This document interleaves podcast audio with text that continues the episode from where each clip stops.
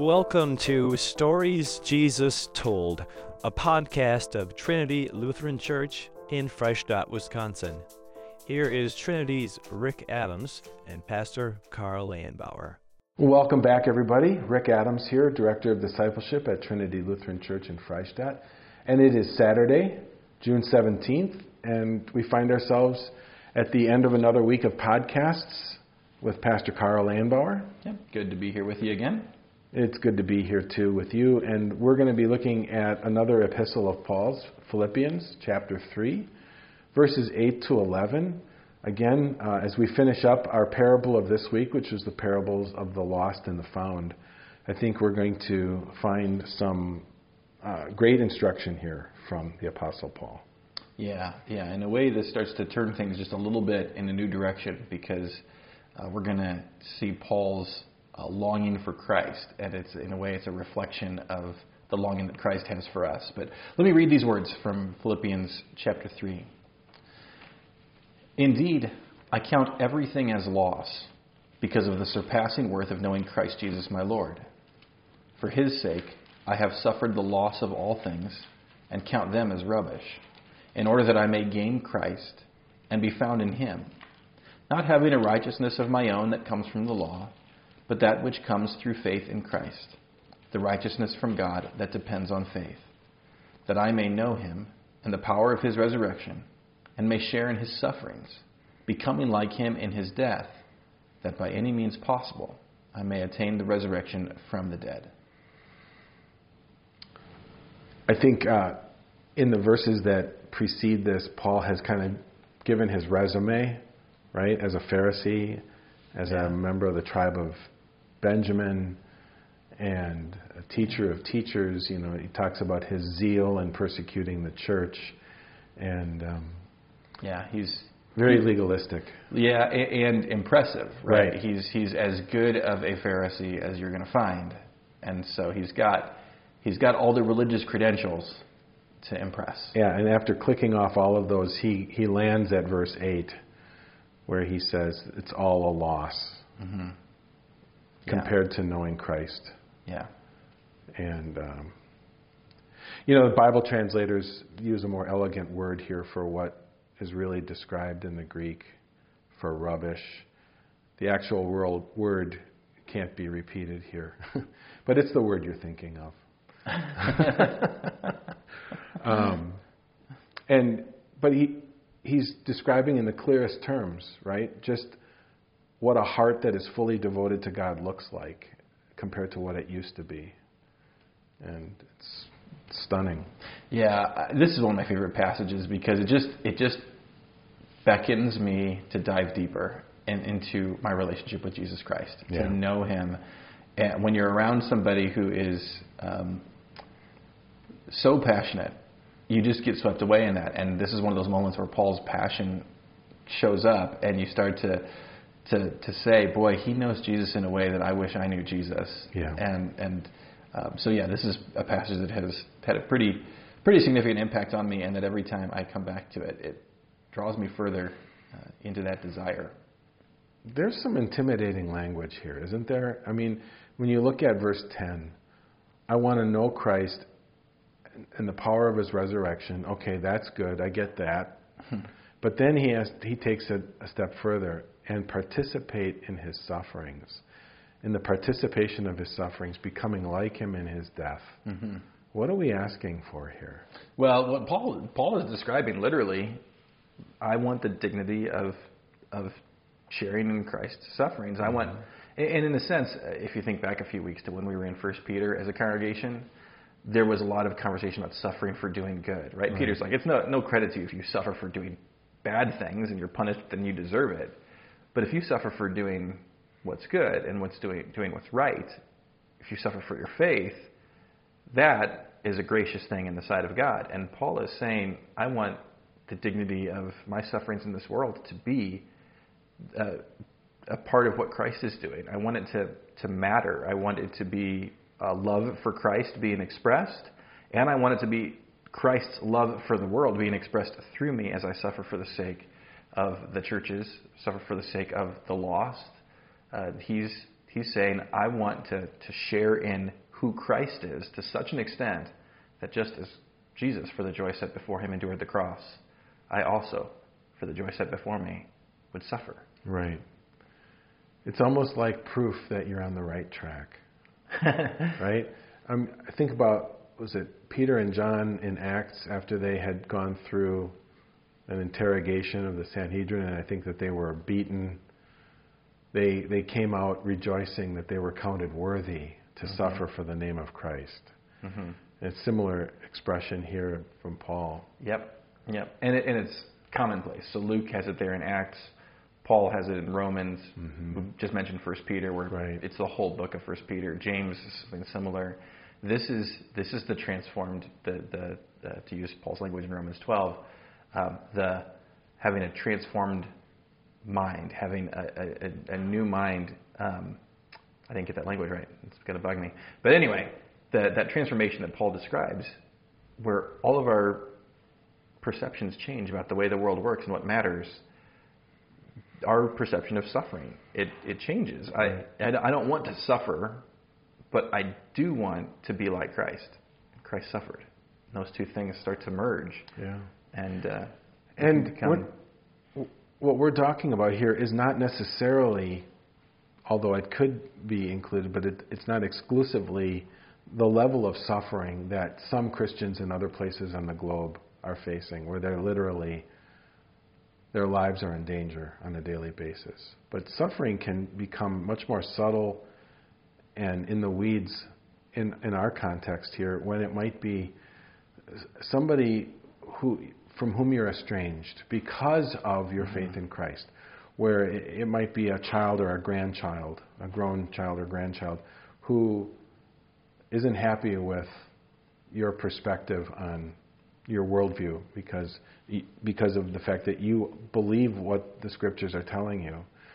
There's going to be blowback, and there's going to be a mild amount, if not more, severe suffering as a consequence of that. Yeah, yeah. For, uh, you know, there's a spectrum from outright painful persecution to on the other end just kind of a discomfort right. you know and and we live on the more comfortable end of that spectrum but mm-hmm. it's shifted it, it's shifted to, to where people are starting to have jobs that are threatened in some cases or feel silenced or or if you're a college student and yeah. you're silenced or intimidated into being silent about what you believe. Yeah. And and part of what Paul's communicating here as we read these words is that it, not just to sort of embrace the, the suffering as okay, but to say, he's saying, there is a relationship with Christ that turns that suffering actually into a joy, right. into something that you can mm-hmm. um, can can look at and thank God for, like the apostles, that they were counted worthy of suffering for the name of Jesus. Yeah, you you've alluded to the, the sign that I have in my office from Francis Chan on a number of occasions that something is wrong when our lives make sense to unbelievers.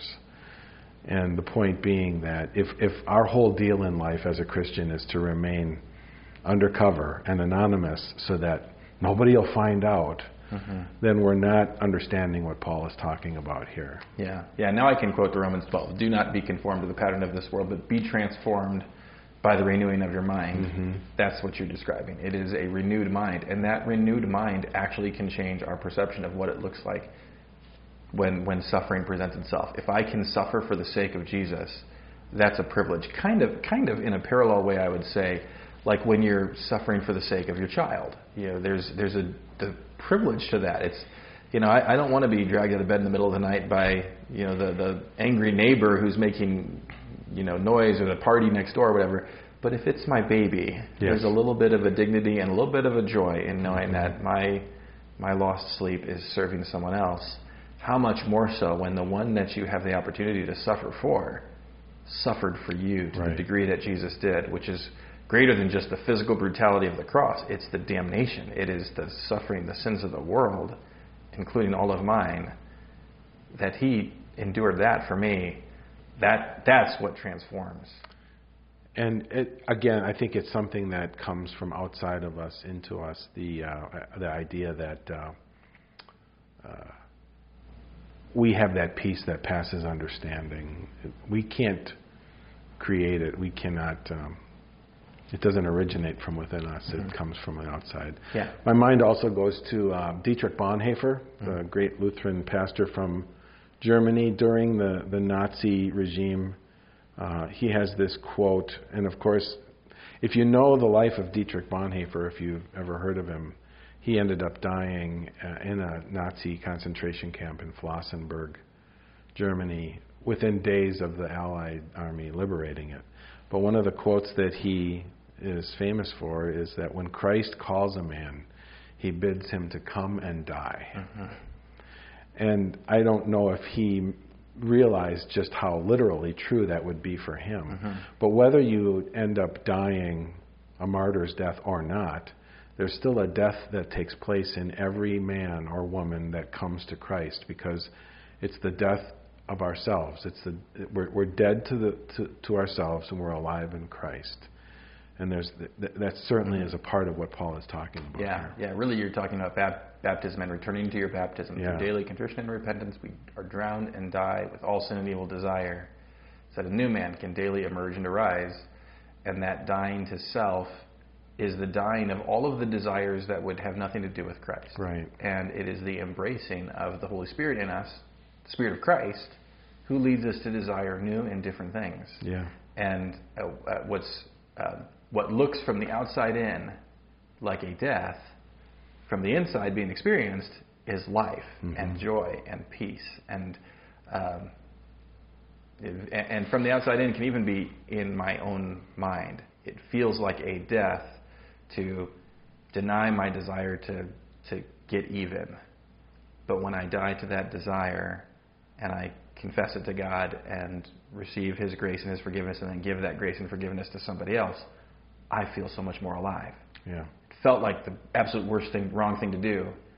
Uh, not morally, but just wrong because of what I'm giving up. But in reality, it's God giving to me and providing me with life and renewal. And the same can be said of really all temptation, every every place where we would put our desires and pit them against Christ's. That's the place to die to ourselves. And that's the road to the kind of relationship with Jesus that Paul has and describes. And that fills me with longing to want to know Christ in, in that kind of a way. Yeah, he, he says as much in um, that phrase where he says, I consider them rubbish or garbage, you know, his resume, all of that that I may gain Christ. Mm-hmm. You know, that phrase, that I may gain Christ, to be known by Him. It can't come from Paul's works. It can only come on the basis of faith. And yeah. uh, it's a transformation that happens totally from the outside in. Yeah. Yeah, yeah. Paul's relationship with Jesus is so powerful and personal mm-hmm. here. And um, it is, I, I, think it's somewhat tragic that we settle sometimes for a theological relationship yeah. with Jesus yeah. or, or kind of a savior only relationship with Jesus where I'll, I'll confess my sins, he'll forgive me, but it doesn't move into the rest of my life. And that's, that's tragic. We are missing out immensely. I, I get a little bit of flavor of that every time I go down to the inner city mm. uh, to deliver groceries. You, you're encountering uh, a relationship with Jesus down there that transcends, I think, a lot of what people are familiar with out here in the comfortable suburbs because they're so light on the uh, material possessions that they've got really nothing but prayer mm-hmm. and the and the faith that God is there with them. Mm-hmm. But they seem so much more mm-hmm. happy mm-hmm. and uh, ready to you know to be used by God for whatever purposes He has. It's a very humbling experience. Yeah, Af- Africa was the same way. Yeah, it was very similar. And for the sake of time, we should probably quickly move into our rejoice, repent, request. There's so much here that we can rejoice with. Uh, you you alluded to before that we can have the heart of Paul and seek a a deeper more meaningful relationship that yeah. with Jesus that's not just about head knowledge. Hmm.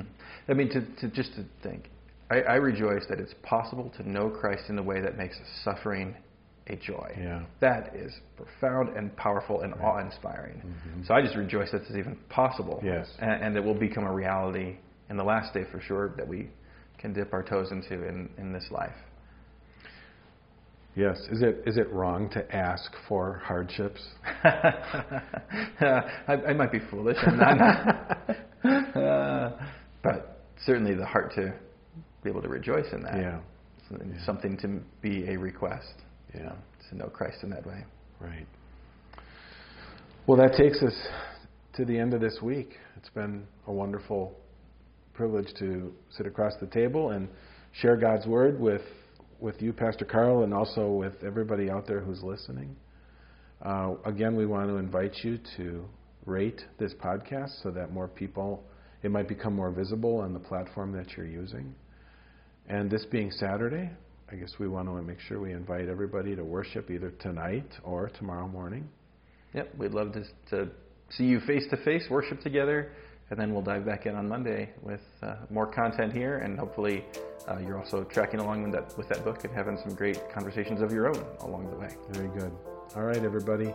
May God bless your weekend, and we will see you on